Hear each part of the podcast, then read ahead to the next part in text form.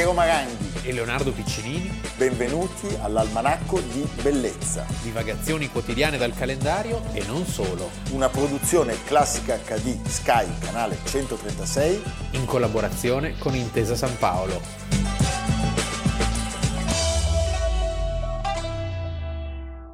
12 maggio, almanacco di bellezza. Allora, il 12 maggio, oggi del 1923, nasce a Novate milanese il grande letterato, non solo letterato, il grande tantissime cose. Scrittore, drammaturgo, critico d'arte, storico dell'arte, anche pittore. Anche un pittore. uomo veramente dalle mille risorse. Giovanni Testori. E, come ha detto, un vero lombardo, un gran lombardo. Un grande, un grande lombardo, sì. Un gran milanese, perché lui ci teneva molto che, nonostante appunto fosse nato a Novate, diceva il suffisso tipicamente brianzolo ate, dove comincia la Brianza, però è quel milanese che mi fa appartenere alla città. Il suo peso è un peso molto importante, di cui ogni tanto si perdono, secondo me, i confini eh, le tracce, aveva un'anima inquieta, eclettica, una frenesia creativa e forse tutte queste cose, tutti questi mestieri hanno in qualche modo appannato l'importanza della sua figura. Cioè Testori è un grande che fatica però a riemergere e sono anche secondo me complici gli ultimi anni eh, del legame, del legame diciamo, con CL. Sì, con CL, con un mondo ipercattolico, iperconservatore, che un po' ha soffocato eh, la dimensione reale, l'importanza reale della sua opera. E lui è, è, uno dei più grandi, forse il più grande drammaturgo italiano del, dal dopoguerra. Certo. Eh, e poi era un uomo con... era lombardo in tante cose, dando un senso etico del lavoro che aveva e un lavoro continuo nei luoghi più improbabili, cioè lui diceva ho scritto al parco, nei bar, alla biblioteca del castello, ho sempre lavorato così e non ho mai capito perché, al bar, in treno, nei luoghi dove non sono io. Lui inizia in una Milano molto diversa da quella di oggi, completamente irriconoscibile. Lui frequenta una Milano che non gli appartiene in realtà, perché frequenta una Milano Po, lui era di una famiglia ricca. Ricca e colta. Ricca e colta. E eh, in questo chiaramente ha una componente, anche il suo vagabondare, potremmo dire, erotico in qualche modo, un po' come in Pasolini, lo porta appunto a eh, osservare eh, questi mondi così lontani. La parte nord di Milano il ponte della Ghisolfa, il MacMahon, cioè edilizia popolare, luoghi infami ma anche molto dignitosi, una città mh, piena di vita, molto sporca, molto poco da cartolina potremmo dire, scomparsa, che non esiste più. Che non esiste più. Milano in cui arrivavano gli immigrati. Infatti mi fai venire in mente un suo importantissimo contributo alla storia della drammaturgia, del teatro, della letteratura e infine del cinema è proprio il racconto di quella Milano che lui non fu poi accreditato nei titoli, ma lavorò addirittura alla sceneggiatura, porterà Luchino Visconti a firmare uno dei suoi capolavori, cioè Rocco e i suoi fratelli. Rocco, Forse il suo vero capolavoro. Il suo vero capolavoro, Rocco e i suoi fratelli, è un film che nasce qui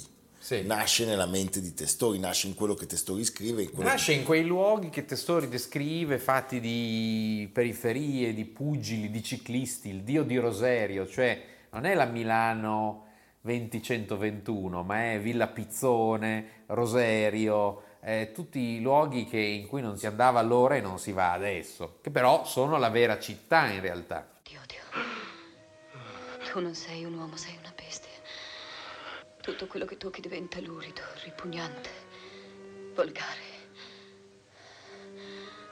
Non ti voglio vedere più, mai più, capisci? Non voglio sapere più niente di te. Sei tu che hai rovinato l'unica cosa bella della mia vita. Lo sai, avanzo di galera. Finalmente posso sputartelo in faccia tutto lo schifo che mi fai. C'è una grande artista, una grande amica che possiamo menzionare, è stata anche ospite di Va Pensiero, che eh, su, su, Giovanni Testori avrebbe un sacco di cose da raccontare. Avete capito di chi stiamo parlando? Stiamo parlando di André Ruth Chammat. Perché parliamo di lei? Perché voi pensate nei primi anni 70, quando Testori quindi aveva già fatto molte cose di cui parleremo dopo, a un certo punto si incrociano le, le strade di quattro personaggi, due sono ancora tra noi, sto parlando di Testori, chiaramente, di Franco Parenti e poi di Maurizio Fercioni e di André. E loro hanno in questo eh, momento costituito un gruppo molto eterogeneo che trova una propria simbiosi artistica in un momento in cui al piccolo teatro non c'è più Strehler, che ha fondato il suo teatro Azione ed è il teatro che in quel momento è retto solo da Paolo Grassi ma che di lì a poco avrebbe visto il ritorno di Strele e la partenza di Grassi per la Scala. Allora loro cosa fanno? Inventano un nuovo modello. Inventano un nuovo modello, se non che torna il triestino, il grandissimo Streller, con un'idea di monarchia assoluta, sì. perché non essendoci più grassi, sì. lui a quel punto dice il teatro sono io, c'est moi. c'est moi, e quindi loro sono costretti a trovare una nuova casa. E meno male, perché meno non avremo, male, quella, meraviglia non avremo che, quella meraviglia che, che è il teatro Pier Lombardo, il teatro Franco Parenti, un luogo di sperimentazione, di creatività a 360 gradi, di sorprese continue. Esatto, e quindi trovano questo luogo ed è che diventa poi il luogo ideale per mettere a terra quella sorta di gran melò che di questo eh, grandissimo talento e di questa passione fin dagli inizi di eh, Testori, Testori questa lingua, in questa lingua che lui crea, sì, no? italiano, latino, francese, Fatta, spagnolo, sì, dialetto. C'è sempre un riferimento alla tradizione, alla tradizione lombarda, ai grandi Manzoni, a Porta, a Gadda, però in un processo di decostruzione linguistico potremmo dire, no? E lui diceva, le mie sono parole che hanno bisogno di essere dette ad alta voce. Che bello. E quindi chiaramente il, era il teatro la sua... Amleto. Per spiatellarci la verità tutta in trega, ci dirò che mi sono permettuta. Permettuta? Permettuta un corno! Sono o sono no la reina? O forse diciute il contrario, reina. Lui diventa un punto di riferimento della vita culturale milanese e nazionale con le sue opere. Uno dei suoi attori, Feticcio, è un carissimo amico con cui abbiamo avuto la fortuna di poter collaborare in più di un'occasione. Sto parlando del grandissimo Sandro Lombardi. Entrambi allievi di Roberto Longhi. Entrambi allievi di Roberto Longhi, cioè Testori lo è, Sandro inizia i corsi un anno dopo la morte di Longhi. Secondo me era ancora più longhiano in quel momento studiare lì di quando c'era Longhi davvero, quindi hai ragione. Beh, anche Pasolini, ricordiamolo. Certo, a Pasolini lo legano tante cose, pur essendo due stili completamente diversi. Dopo la morte di Pasolini fu chiesto a lui di continuare gli editoriali. Lui era critico d'arte del Corriere e raggiunge un pubblico molto vasto con questi suoi scritti eh, era anche uno storico dell'arte, nello stesso anno in cui esce Rocco e i suoi fratelli, nel 1960, esce lo studio su Gaudenzio Ferrari. Certo, sua eh, grande sul Sacro Monte, su queste figure, cioè lui riesce con le sue parole a dare voce quasi alle sculture. È e una bellissima se, analisi. Se gli perdoniamo alcune scelte disinvolte nel selezionare delle opere di sue mostre che crearono non poche polemiche, però dobbiamo riconoscergli la grandezza di aver portato per esempio in Italia e a Milano Courbet. Sì, certo. Perché eh, lui... Eh, in questo ha un merito grandissimo che poi idealmente è stato continuato da un personaggio immenso. Come... E non, non, solo idealmente, perché l'amico Pino, Pino dice che è proprio tutta colpa di colpa Giovanni di Testori, Testori. colpa nel senso buono. E pensa che lui da pittore un giorno decise di bruciare tutte le sue opere, ne fece un gran falò nel cortile della casa di via Santa Marta. Sì, dove aveva eh. un piccolo studio, poi avrebbe aperto uno studio in via Brera, via Brera 8, famoso per eh, tutte le persone che vi accorrevano. E tra l'altro lui mette in scena il suo primo testo al piccolo nel 47, purtroppo andato perduto, stiamo parlando di Caterina di Dio, che vede esordiente un'attrice che lavorerà poi con lui più volte, la compianta e immensa Franca, Franca Valeri, Valeri, stupenda poi sappiamo del suo rapporto con la Feltrinelli dagli anni 50, la Feltrinelli che è ancora diretta da, dal grande Giorgio Bassani, inizia a pubblicare il ciclo I segreti di Milano, che è un'opera molto articolata, eh, il ponte della Ghisolfa, la Gilda del MacMahon. E... Questo mondo di edilizia popolare a ridosso della ferrovia, ciclismo, eh sì. palestre. Palestre. Eh? Poi la stazione centrale ci sarà, cioè lui veramente si soffermava in questi posti di forte umanità e di forte povertà, ma anche di forte eh, laboriosità. Laboriosità. La Rialda esordisce a Roma con la, la, regia di Luchino Visconti. A proposito di Feltrinelli, Feltrinelli, Visconti e, e Testori saranno al centro della censura. Eh, una censura terribile perché in questo caso con la Rialda c'è Penso la, però che personaggi la necessità, la maggiore loro, età, molto diversa. Molto diversi, però tre protagonisti fantastici. Eh? Sì, e quando lo spettacolo approda a Milano con un pubblico che era abituato a vedere gente vestita di bianco che giocava a tennis. Questo racconta Gasman. In quegli anni Gasman lavorava a Roma su soggetti di vario tipo, anche con Visconti, e diceva potevamo fare più o meno tutto. I romani, come dire, erano avvezzi. Arriva, la compagnia di Visconti arriva a Milano con Gasman e c'è una scena in cui il giovane Gasman deve eh, deve, deve, uccidere il nonno e dalla platea del teatro si sente eh no, eh, il nonno no. Perché era troppo. E quindi a Milano cosa succede? che vengono sequestrati i copioni cancellate tutte le repliche e Feltrinelli e Testori finiscono sotto processo con l'accusa di vilipendio al senso del pudore. Saranno assolti nel 1964 e qual è il casus belli? Il casus belli è che ci sono due personaggi dichiaratamente omosessuali che non sono marginali in questa tragedia popolare ambientata proprio nella Milano operaia. Dovete pensare che questi, questi personaggi, questi titani della nostra storia culturale dovevano eh, fare, fare, i conti con un'Italia bigotta, bigottissima in certi casi. E d'altra parte pensa che se anni dopo viene bruciato Ultimo tango a Parigi. Assolutamente. Abbiamo raccontato di Rocco e i suoi fratelli. Beh, ascoltiamo Testori. È come se il Pier Lombardo avesse voluto, dopo l'Amblè del Macbeth, prendere il filo del discorso dall'inizio, cioè cogliere la formazione di quello che è il mio modo di fare teatro nel suo punto iniziale.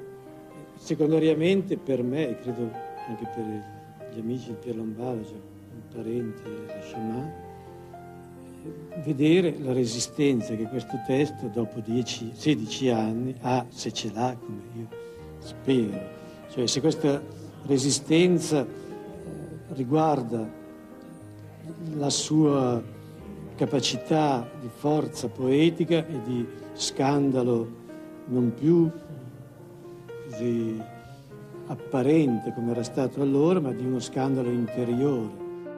Senti, negli anni Ottanta Testori porta alla ribalta un tema delicatissimo, quello della tossicodipendenza, che era dilagante in quegli anni, con il romanzo In Exitu che narra gli ultimi momenti di vita di un giovane drogato alla stazione centrale di Milano. Il testo viene anche rappresentato, tra l'altro, nel 1988, proprio sullo scalone principale della stazione della stazione di Milano. Non è certamente quindi la Milano da bere quella che, che racconta Testori, l'abbiamo già detto, e eh, è una Milano che contrasta molto invece appunto con quella da bere delle pubblicità, del secondo boom, dei socialisti, insomma è veramente un uomo contro per molti aspetti. E poi ecco, mi piace questo passaggio che lui fa dal racconto dei proletari al racconto dei tossici. Dei nuovi proletari. Dei nuovi, modo, esatto. Sì. Questa scena della prostituzione nei bagni della stazione per la dose di eroina che chiaramente gli sarà fatale. Insomma,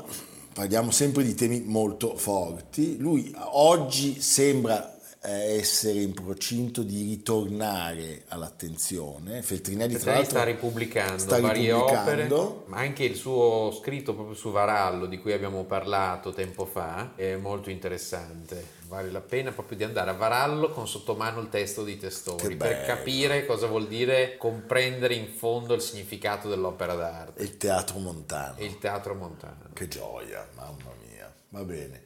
Senti, noi non possiamo che unirci al coro di chi incoraggia un ritorno a testori, una riscoperta di testori e crediamo che il punto di partenza debbano essere segreti di Milano. Certo. E quindi vi lasciamo per una breve pausa, torniamo fra poco da voi con molta, molta bellezza.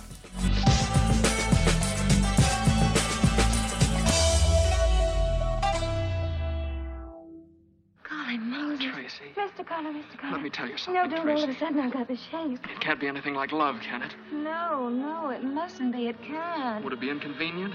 Terribly. Anyway, I know it isn't. Un passaggio di una delle più belle commedie della storia del cinema. Forse la migliore in assoluto di quegli anni. eh. Penso di sì, penso di sì, un film perfetto. Tra l'altro ci piace raccontarlo non tanto o non solo perché lei è la protagonista di questo film.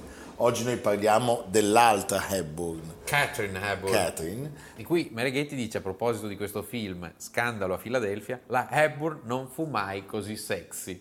È vero, Perché effettivamente è una bellezza del tutto differente da tutte le altre. da tutte le altre. sì. E è importante citarla perché lei comprò i I diritti, diritti, sì.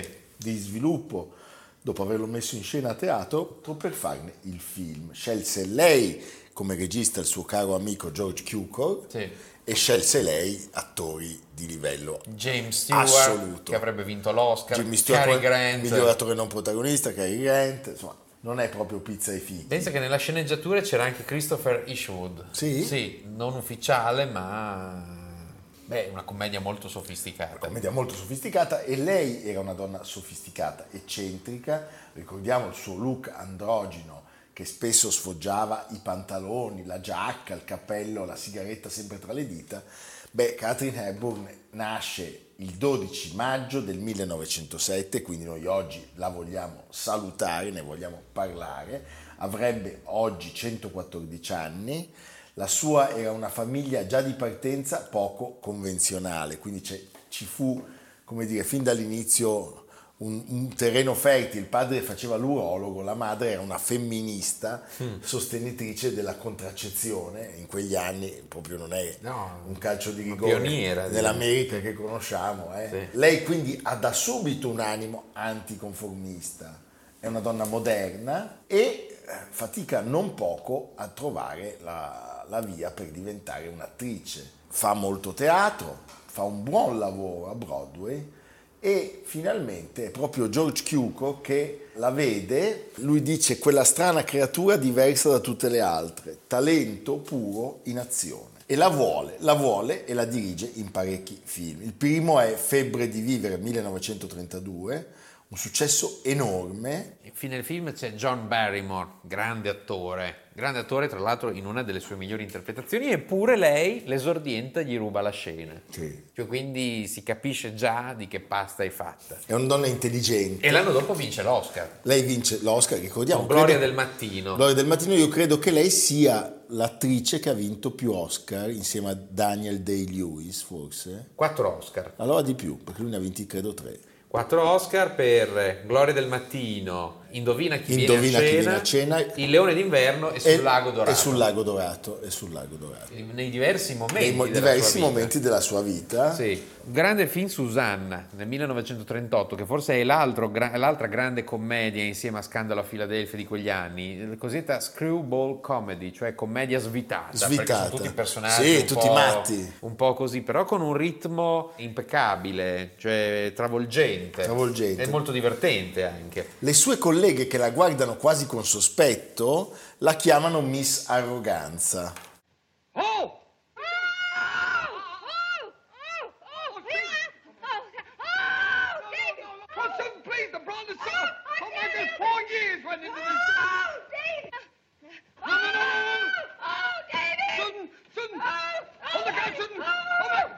Lei si allontana dopo Susanna per un paio d'anni, torna alle scene con Filadelfia, come vi abbiamo raccontato, comprandone i diritti e facendo chiaramente eh, la protagonista del film, ma diciamo costruendolo. Aveva realizzato sempre con Chiuco, ricordiamolo, altri film importanti, Piccole donne 1933, Il diavolo è femmina 1936 e Incantesimo Incantesimo del 38. del 38, molte candidature, alcune volte vince premio Oscar, non possiamo non parlare di un amore eh, che è durato ben Ma forse ve- la più bella coppia del cinema. 27 anni, una coppia non coppia, perché Coppia lui coppia, da sì. cattolico sappiamo non lasciò mai la moglie e la famiglia. Sì, erano molto diversi i due. Eh, Lei notte. così emancipata, così alternativa. Lui un buon cattolico. Un buon cattolico, un Deve attore essere una persona buona anche nella vita. Penso di sì, l'idea sì, essere- c'ha la faccia. Sì. Vorremmo averlo tutti come nonno. Sì. Eh, il Prima è... conoscerlo, poi vediamo. Vediamo, Ok. vabbè, no, ma ormai non possiamo più dirlo perché abbiamo l'età dei datteri. Sì. Siamo noi i nonni. Vecchio? Sì. Avvizzito? Sicuro. Però vi dico che i miei ricordi ci sono tutti. Chiari, intatti, indistruttibili. Loro si erano incontrati nel 42 con la donna dell'anno, però ecco, eh, inizia questo rapporto professionale e sentimentale che dura ben 27 anni, che fa scandalo, eh, tutti lo sapevano di questa relazione, nessuno ne dava conferma. Fino Gira- all'ultimo è stata negata. Fino all'ultimo. Girano nove film insieme e spesso sono marito e moglie. Vincono in totale 6 Oscar, 4 lei, 2 lui. Fantastico. Lui avrebbe potuto vincerlo anche per Indovina chi viene a cena Sì. perché è veramente incredibile. Incredibile, è quasi più bravo lui di tutti. Sì, che tra l'altro Indovina chi viene a cena del 67 di Stanley Kramer con Sidney Poitier che è ancora vivo, 94 anni, un saluto Sidney Poitier. Sì. Tracy era già gravemente malato, morì due settimane dopo la fine delle riprese. Certo. È una storia... Aveva 67 anni. È una storia molto importante, al di là E loro fatto... erano insieme quando lui muore. eh. Sì. Questa Erano cosa non insieme, uscì mai nei comunicati. non uscì, uscì che ci fu la domestica a scoprirlo. È un film molto importante perché era la prima volta che il cinema affrontava questo tema delle differenze, delle, delle discriminazioni, tutto è molto armonico, c'è un finale lieto, eh, c'è questo filtro hollywoodiano che ammorbidisce tutto, la realtà era molto diversa Certo. ovviamente, però è comunque dato di fatto che siamo nel 1967 e fino ad allora il cinema non si era mai occupato di questi temi. No, tornando alla coppia, pensa però lei aspettò l'83 Per confessare. e beh, aspettò la morte della vedova di Spencer Ah, Tracy vedi che carina. e solo in quel momento confermò a tutti la loro storia d'amore clandestina. L'attrice comunque non si ferma, gira fino al 1994 e non cade mai in disgrazia perché anche da vecchia è bellissima. Abbiamo detto Il Leone d'inverno 1969 e Sul Lago Dorato a 75 anni 1982, il record delle statuette, anche se noi diciamo le ha portate a casa ma non è vero. Sai perché? Non ci andava. Non andava a ritirarle. Ah, come... Come Woody Allen. co- no, eh, O Marlon Brando. come Bob Dylan con il Nobel. Sì, ecco, sì, va bene. e, e non si è mai presentata alla cerimonia, pensa, nelle vesti di candidata. Lo fece nel 74 Per per, consegnare un premio. sì, a un produttore, al produttore Lawrence Weingarten. Ma pensa che strano. Lei però dei premi, e quindi in questo è anche coerente, diceva i premi sono nulla, il mio premio è il lavoro. A me piace offrire al pubblico un film che non abbiamo ancora citato. Ah sì, del 49, sempre di Cukor, La costola di Adamo. Sempre con Spencer Tracy, e qui è interessante perché i due che erano coppia nella realtà, sono coppia anche marito e moglie nel film, e interpretano il ruolo uno di difensore e l'altro di pubblico ministero, due arringhe incrociate, ed è una delizia perché questo ping pong. Eh, in tribunale di avvocati l'un contro l'altro è, sostenuto da una prova attoriale strepitosa. Prima di vederne un passaggio con cui lasciamo il nostro secondo argomento e salutiamo quindi questa attrice stupenda, vi suggerirei un- anche una visione integrale che è meritevole della vostra attenzione piena. Lei qui è una donna perfida ed è un film strepitoso. Monty Cliff, Elizabeth Taylor, lei per la regia del grandissimo Mankiewicz, improvvisamente l'estate scorsa. Guardatelo. Adesso però ci guardiamo la costola di Adamo. Effetto garantito. Una lacrima femminile fa sempre miracoli. Ma stavolta non attacca. Per conto mio puoi piangere fino al momento della sentenza, ma non servirà a darti né ragione né a farti vincere la tua causa. Adamo, ti prego, ti prego, cerca di comprendermi.